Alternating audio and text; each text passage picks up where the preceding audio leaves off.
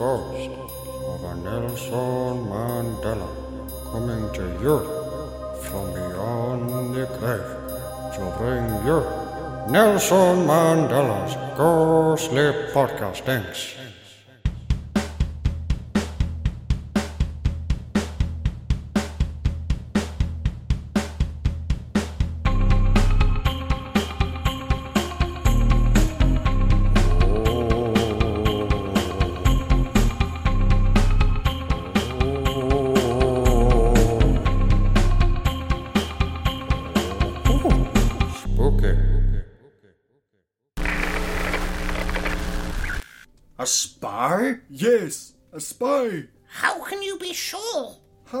Else would the king's forces have learned of our secret base?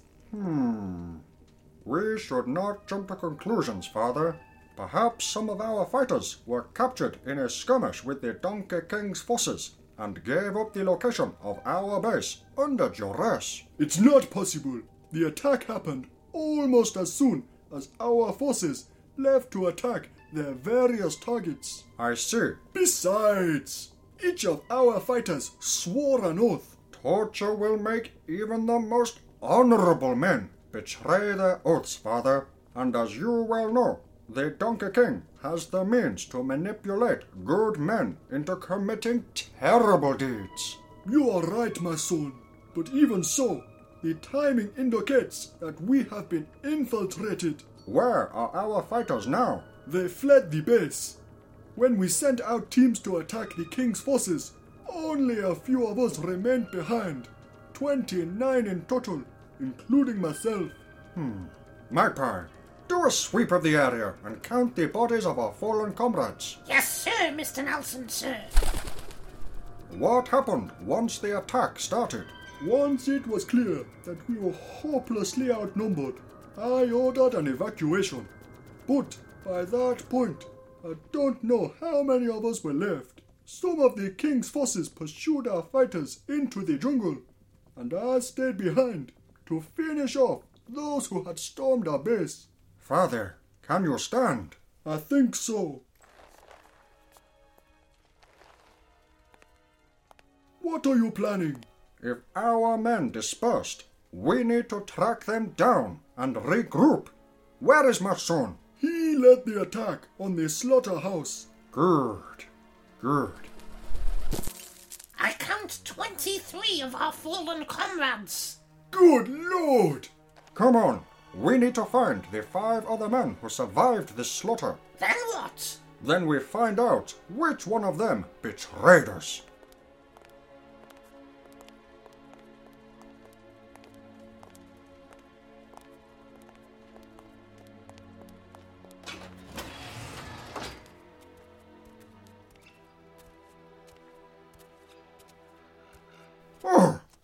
My friends. It's a me, Nelson Mandela.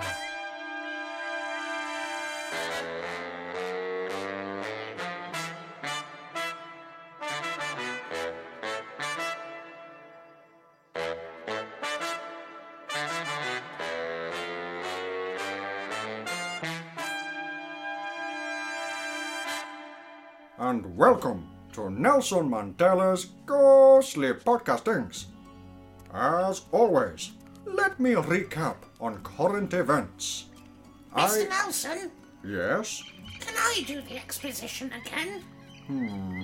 No, not this time. Oh, Anyway, in order to prepare for an inevitable confrontation with the Donkey King, the Magpie and I set off to find a relic of the Ancient Ones powerful enough to match the haunted whistle wielded by the Donkey King. We found another keeper, who, after subjecting me to a test, allowed us to take a shield and a stick. A shield and a stick? Magpie, the nebulous shield of orbicular imponderability and the mystic stick of malicious intent. Ooh! Yes, we used the power of the shield to whisk ourselves back to our secret rebel base, only to find that it had been attacked in our absence. And now we're searching for the survivors and the spy in our midst.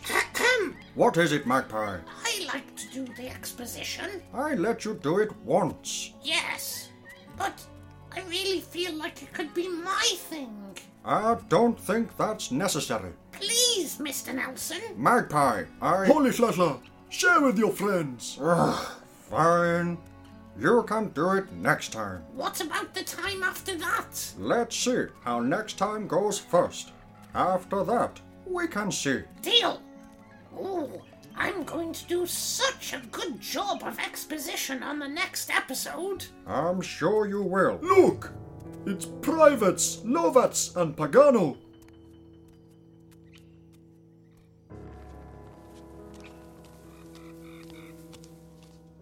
You knew them. Yes, they were good men. They were shot in the back. An execution. The spy must have found himself alone with these poor souls. We should proceed with caution. And with haste. There's no telling what will happen if we don't catch up with them. Can you see which way the trail goes? This way. Are you sure? I've never been more sure of anything in my life. Very well. Let's go.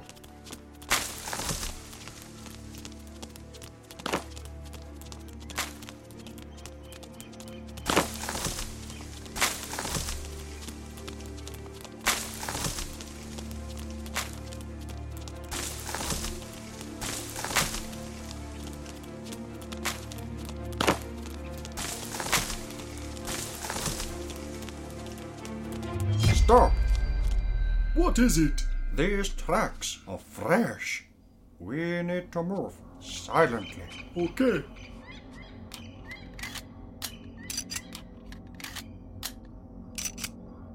What are we going to do? We need to look for other survivors. Algazawi, you stay here and set up a perimeter. Private Smedley and I'll go and look for other survivors. No, we need to stick together. A wise tactic. General! That's right. It's a me, Nelson Mandela.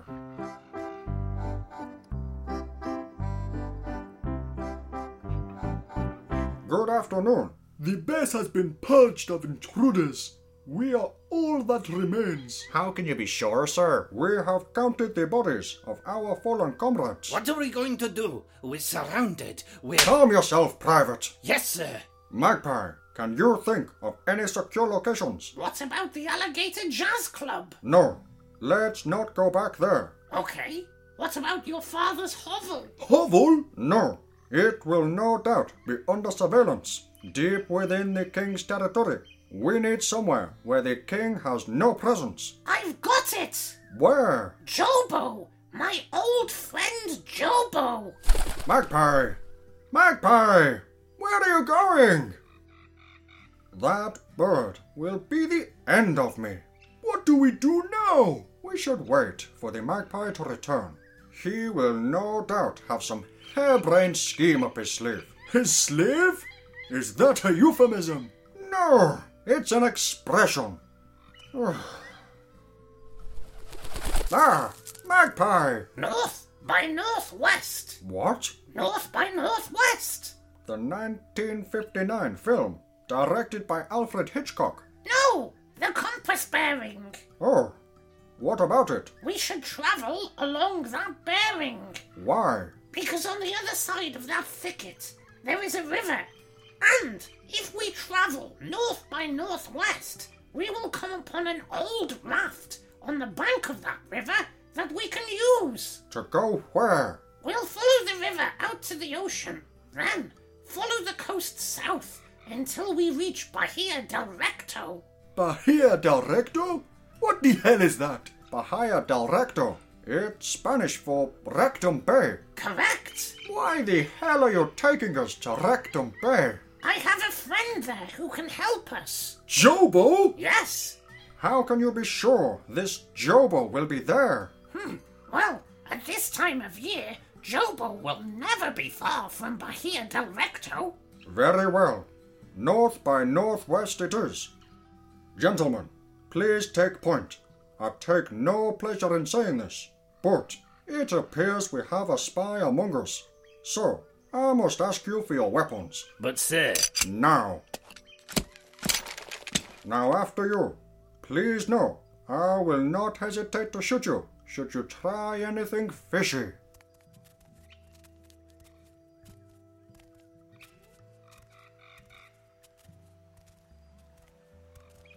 Look! I see the raft. Help me get it into the water. Yes, Father.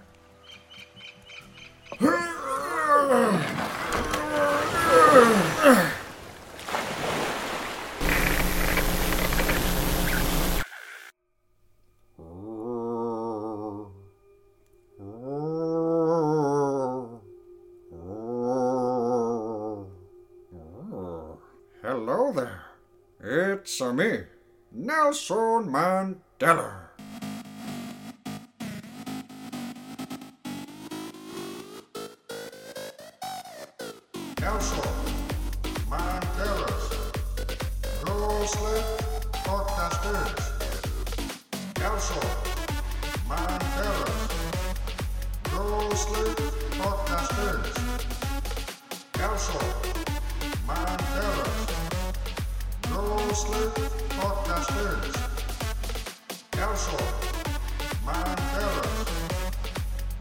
Ghostly Podcasters.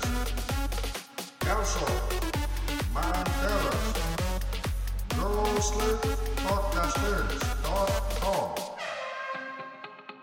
I have been considering a new business venture, specifically launching a very spooky cryptocurrency here in the ghostly afterlife. A single Mandela coin could be worth as much as 100 US dollars, or approximately 360,000 Ugandan shillings, depending on the local exchange rate. I'm confident that this should be the case, provided enough investors choose to partake in this exciting new venture. For more details on how you can be a part of Mandela Coin, the afterlife's first cryptocurrency, head to www.nelsonmandelasghostlypodcastings.com or email nelsonsghostlypodcastings at gmail.com. Now, I have some important news that I wish to share with you. I have sustained an injury to my tummy. Let this be a lesson to us all, my friends. When you are full, you are full and must stop eating, no matter how sumptuous and delicious the meal. No man can eat his own body weight in cheese.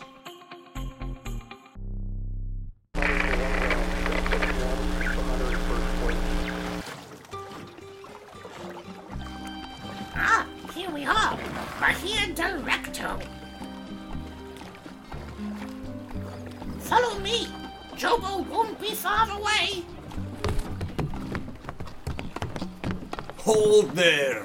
Who goes? My name is a Nelson Mandela.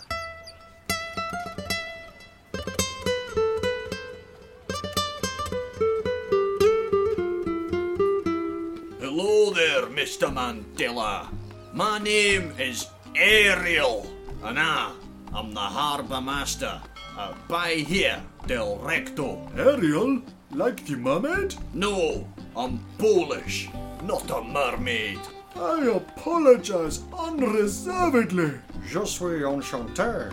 We're looking for the lusty magpie. The lusty magpie? Yes, it's the name of Jobo's ship. After old Jobo, eh? Well, you're in luck. The magpie is on the other side of the dock. Thank you, good sir. Come, Mr. Nelson. Yes? Pay the man. Oh, here. Much obliged. Come on then, everybody. Follow the magpie.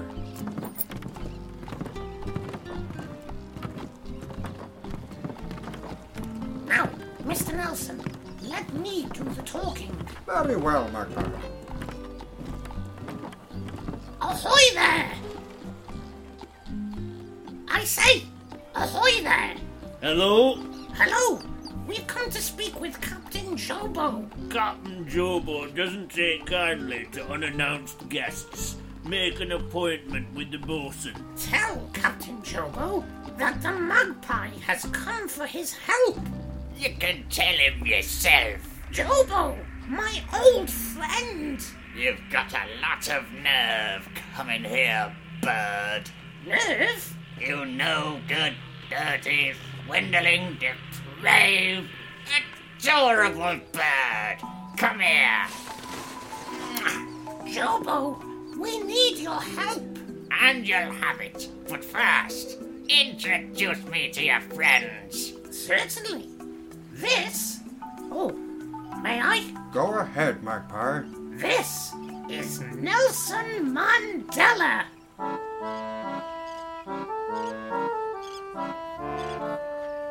Ah,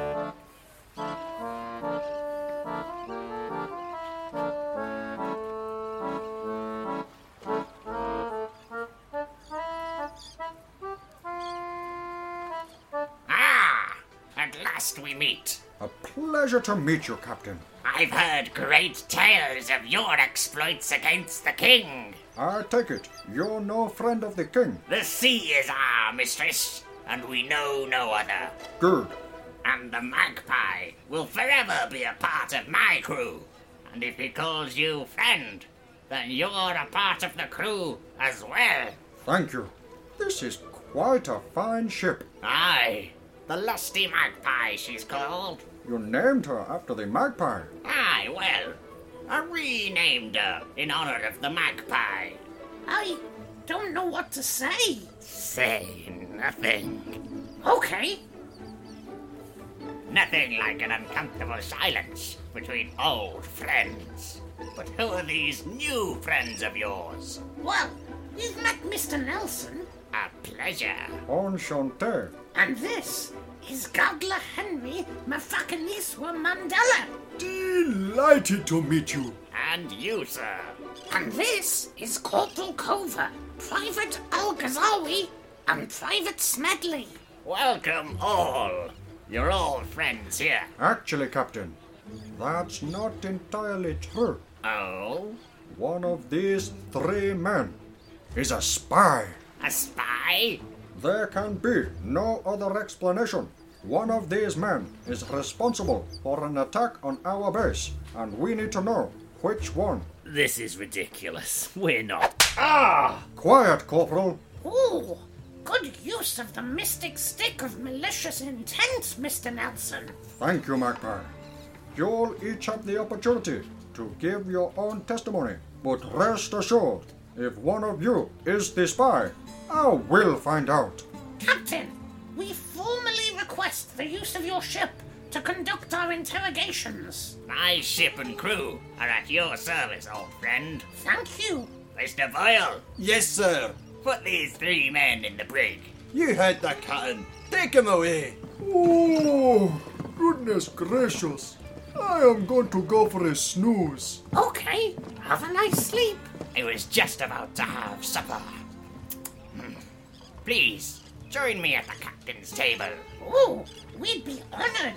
Yes, thank you. Come.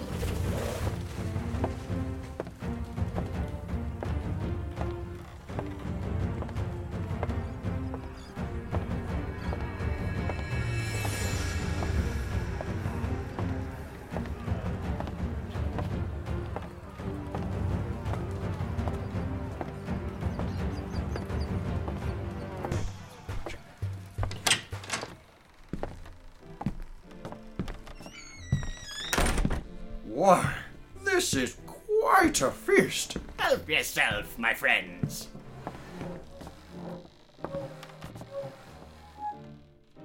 So, Mr. Mandela, tell me, have you ever been on a ship such as this? Like this? No, But you were a seafaring man. I would not go so far as to call myself a sailor, but I am by no means a stranger to the sea. Then tell us one of your experiences at sea, Mr. Mandela. Very well.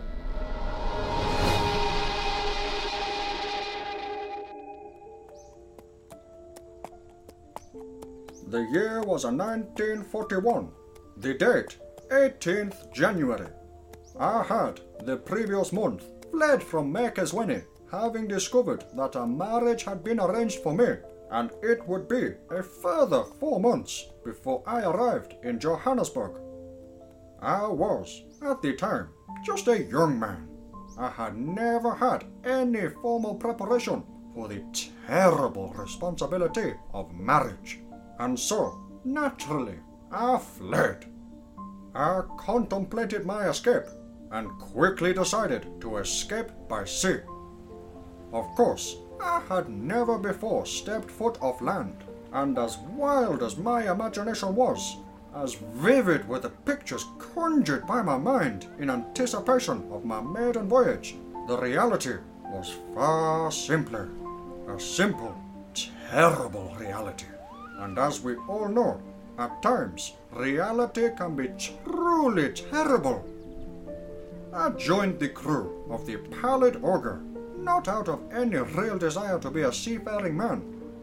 For all the things I knew myself to be, a sailor I was not, and yet join I did.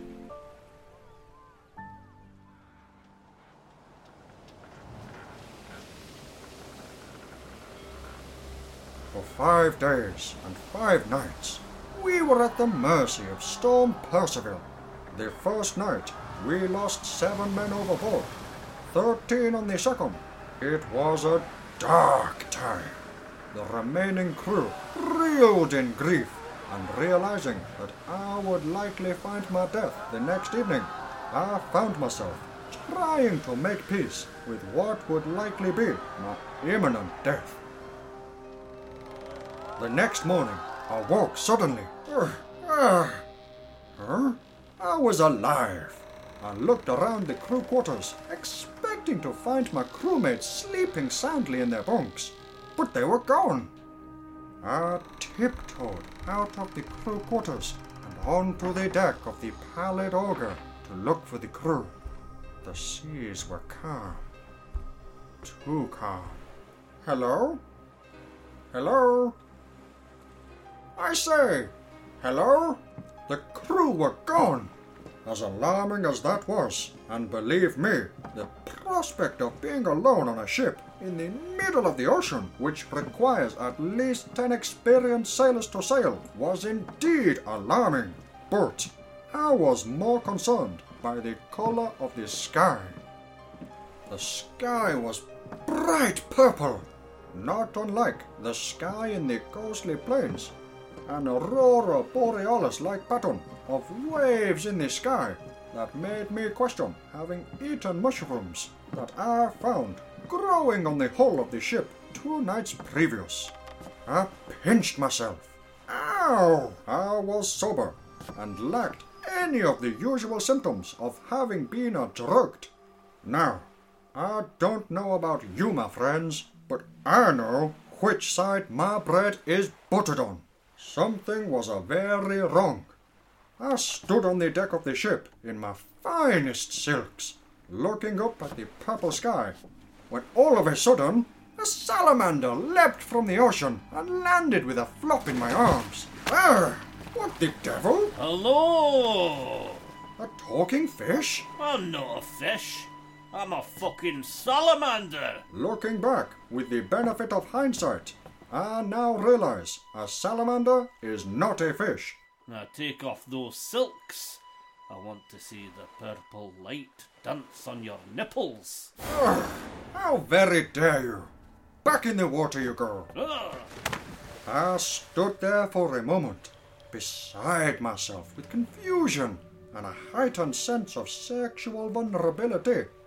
It was the first time a salamander had ever demanded that I undress myself, and I felt a mix of emotions, namely fear, shame, and fatigue.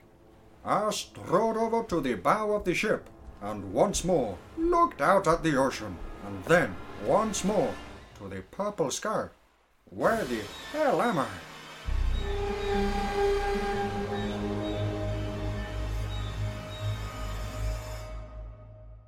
You were in the Bermuda Triangle. Indeed, I was.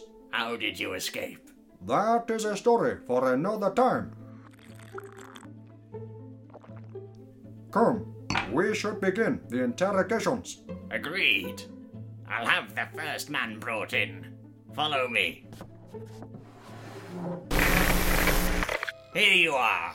This room should suit your needs. Thank you, Captain. You're very welcome. Find me when you conclude the interrogations. Hello? Who's there? Hello.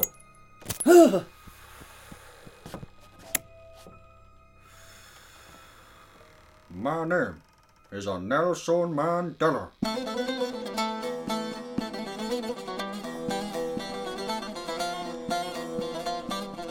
I swear, I am not the. I'm going to ask you some questions, son. Please, don't torture me. Torture? My God, man, we're not savages. So you're not going to hurt me? Hot mustard seeds? No! I'm merely going to ask you some questions, and from your answers, I will be able to deduce if you are innocent. Oh, a dirty, filthy spy! Magpie, that's quite enough. Sorry, Mr. Nelson. As I was saying, I'm going to ask you some questions. Three questions, to be precise. Are you ready? Yes, sir. What do you consider to be the most serious moral implications concerning the practical application of gravity boots? What? Ahem. I said, what do you consider to be the most serious moral implications concerning the practical application of gravity boots? I. What do you mean? Gravity boots, as in health and fitness inversion therapy, or those akin to science fiction? The kind one would wear in outer space. Oh, well, I don't suppose that any have as yet been manufactured, at least not for the public. Although I would think that there would be few, if any, moral implications of their use, provided that the manufacturing process was ethical and sustainable, and that the parts that the boots are made from did not include any animal products, or involve any testing on animals. Hmm. Next question. If you were captured by a mad German scientist and subjected to horrifying genetic mutation experiments, but given a choice as to what animal you would be mutated into, which would be your preference? A penguin, a panda, or an alpaca? Why are you asking me this? Answer the question. A panda. Hmm, very interesting. Finally, I'd like you to tell me which of your brothers in arms is likely to be the spy. I. I don't know. I have known them both for what feels like many months. I've eaten daily meals with them, played backgammon, and discussed the wind and the trees. I trusted them, both. I see. Very well. Thank you, Private. Guards, Yes, sir? please take Private Al-Ghazawi back to his cell and bring in the next suspect. Aye, sir.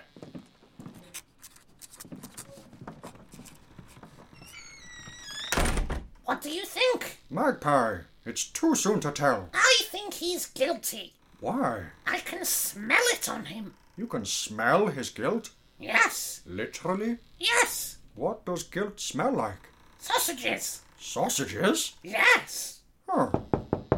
Yes, We've got the next man ready for you, sir. thank you. Bring him in.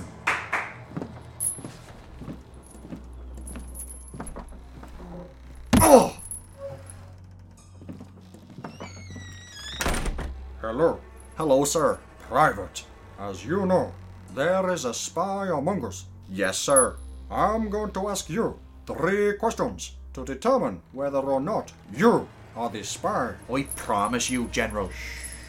Shh. I need only hear your answers to my questions.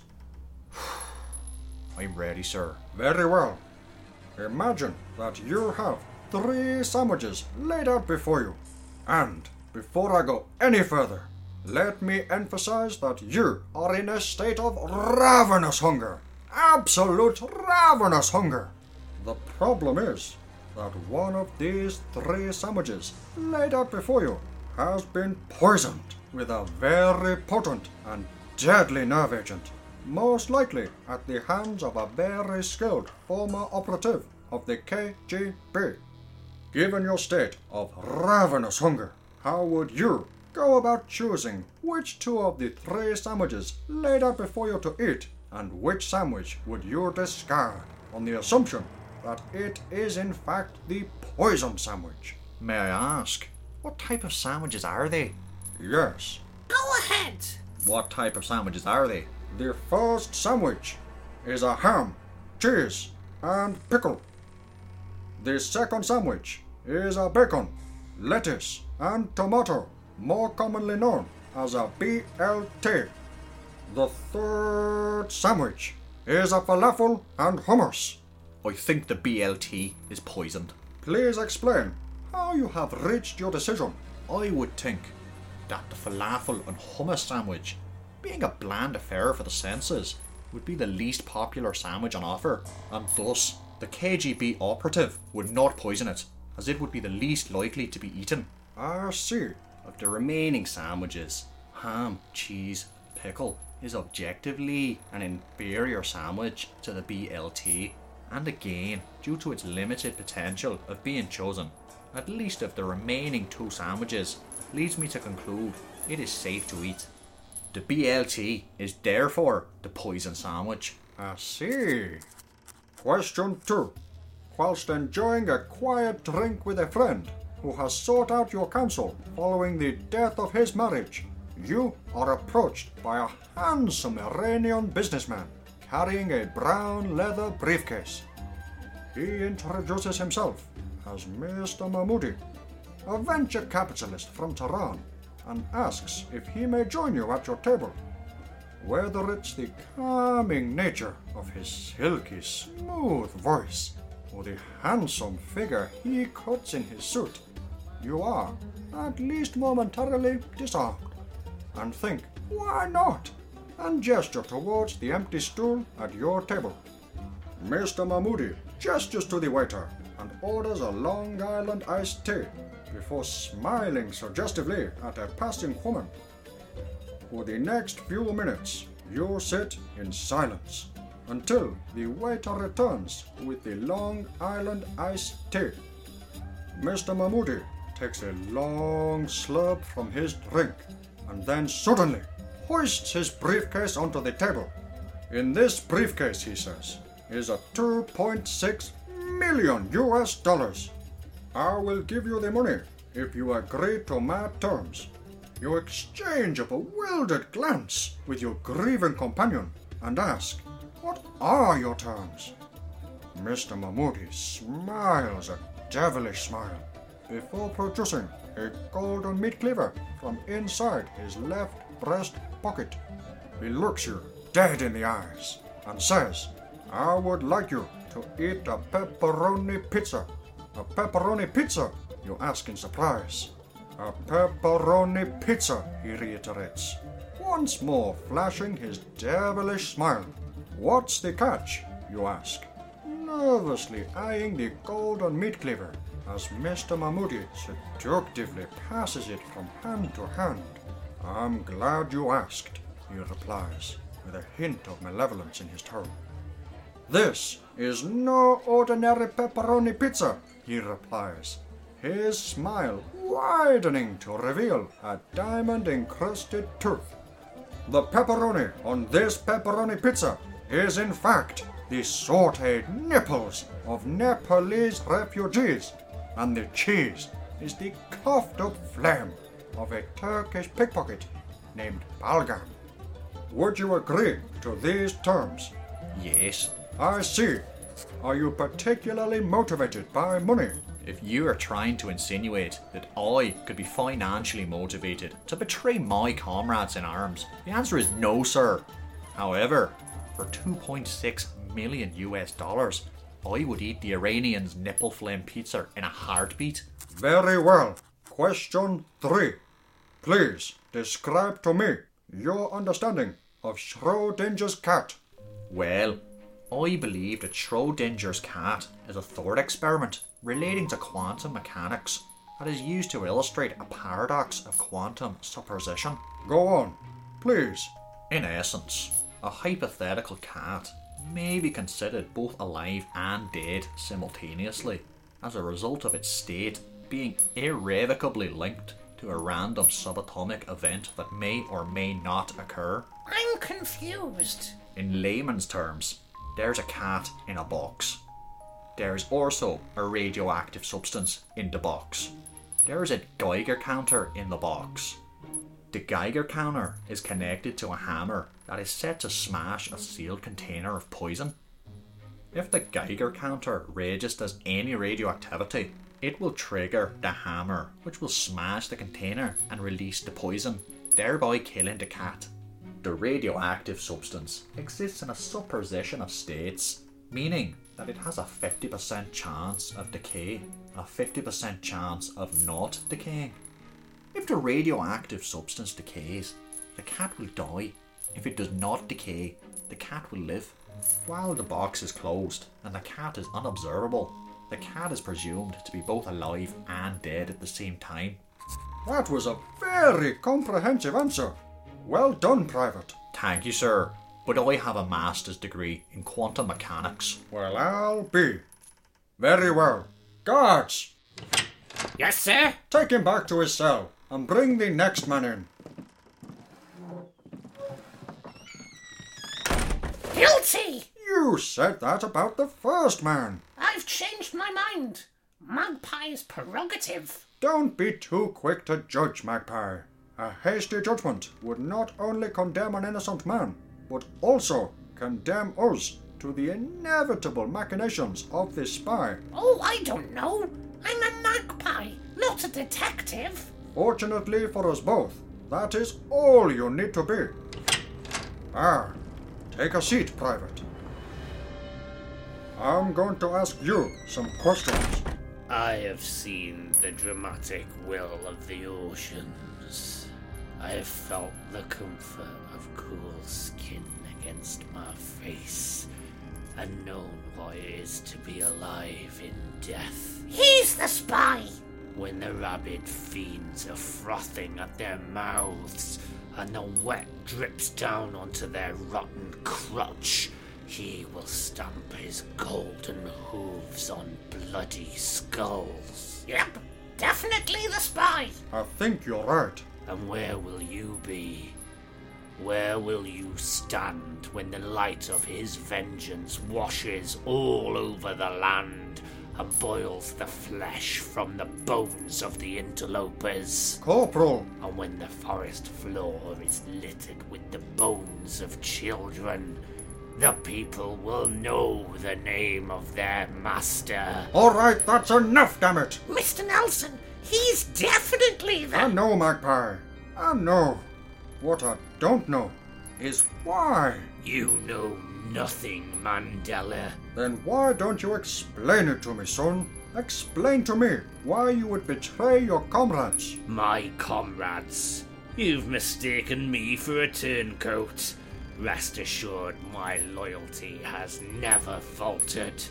I infiltrated your little resistance with one mission And what was your mission? to execute the leaders of this rebellion. It appears that you failed your mission, although you've still managed to cause no small amount of mischief. If only I had done more. I think you've done quite enough. I was unable to discern Thembi's strategic plans. Had I been able to warn my king, I would have been rewarded greatly. What reward could be so great that you would lose yourself to such blind devotion to a tyrant? To make you forget morality and common decency? Nothing that a parrot would understand. A parrot? How dare you! Magpie, shh. But Mr. Nelson, he called me. A parrot, yes. All birds look the same to me. Well, that's just racist. Indeed it is. Well, that concludes this interview. Not so fast. Mr. Nelson, he's got a gun. I can see that, Magpie. Where did you get that gun from? Here, Oh, Good gracious! Oh my! He has a cavernous wound in his chest. I carved it out with a stone. It beggars belief that the guards let you keep a stone on your person. Well, I kept it hidden. Hidden where? We don't need to know that, Magpie. Any last words, General? Easy, easy. Ha ha! You shoot me, I'll shoot you. You shoot Mr. Nelson, and I shoot you. How is a parrot holding a gun? I'm not a parrot. I don't give a damn what you are. Drop your weapons. That's not going to happen, spy. This is your last warning. Drop your weapons or. That's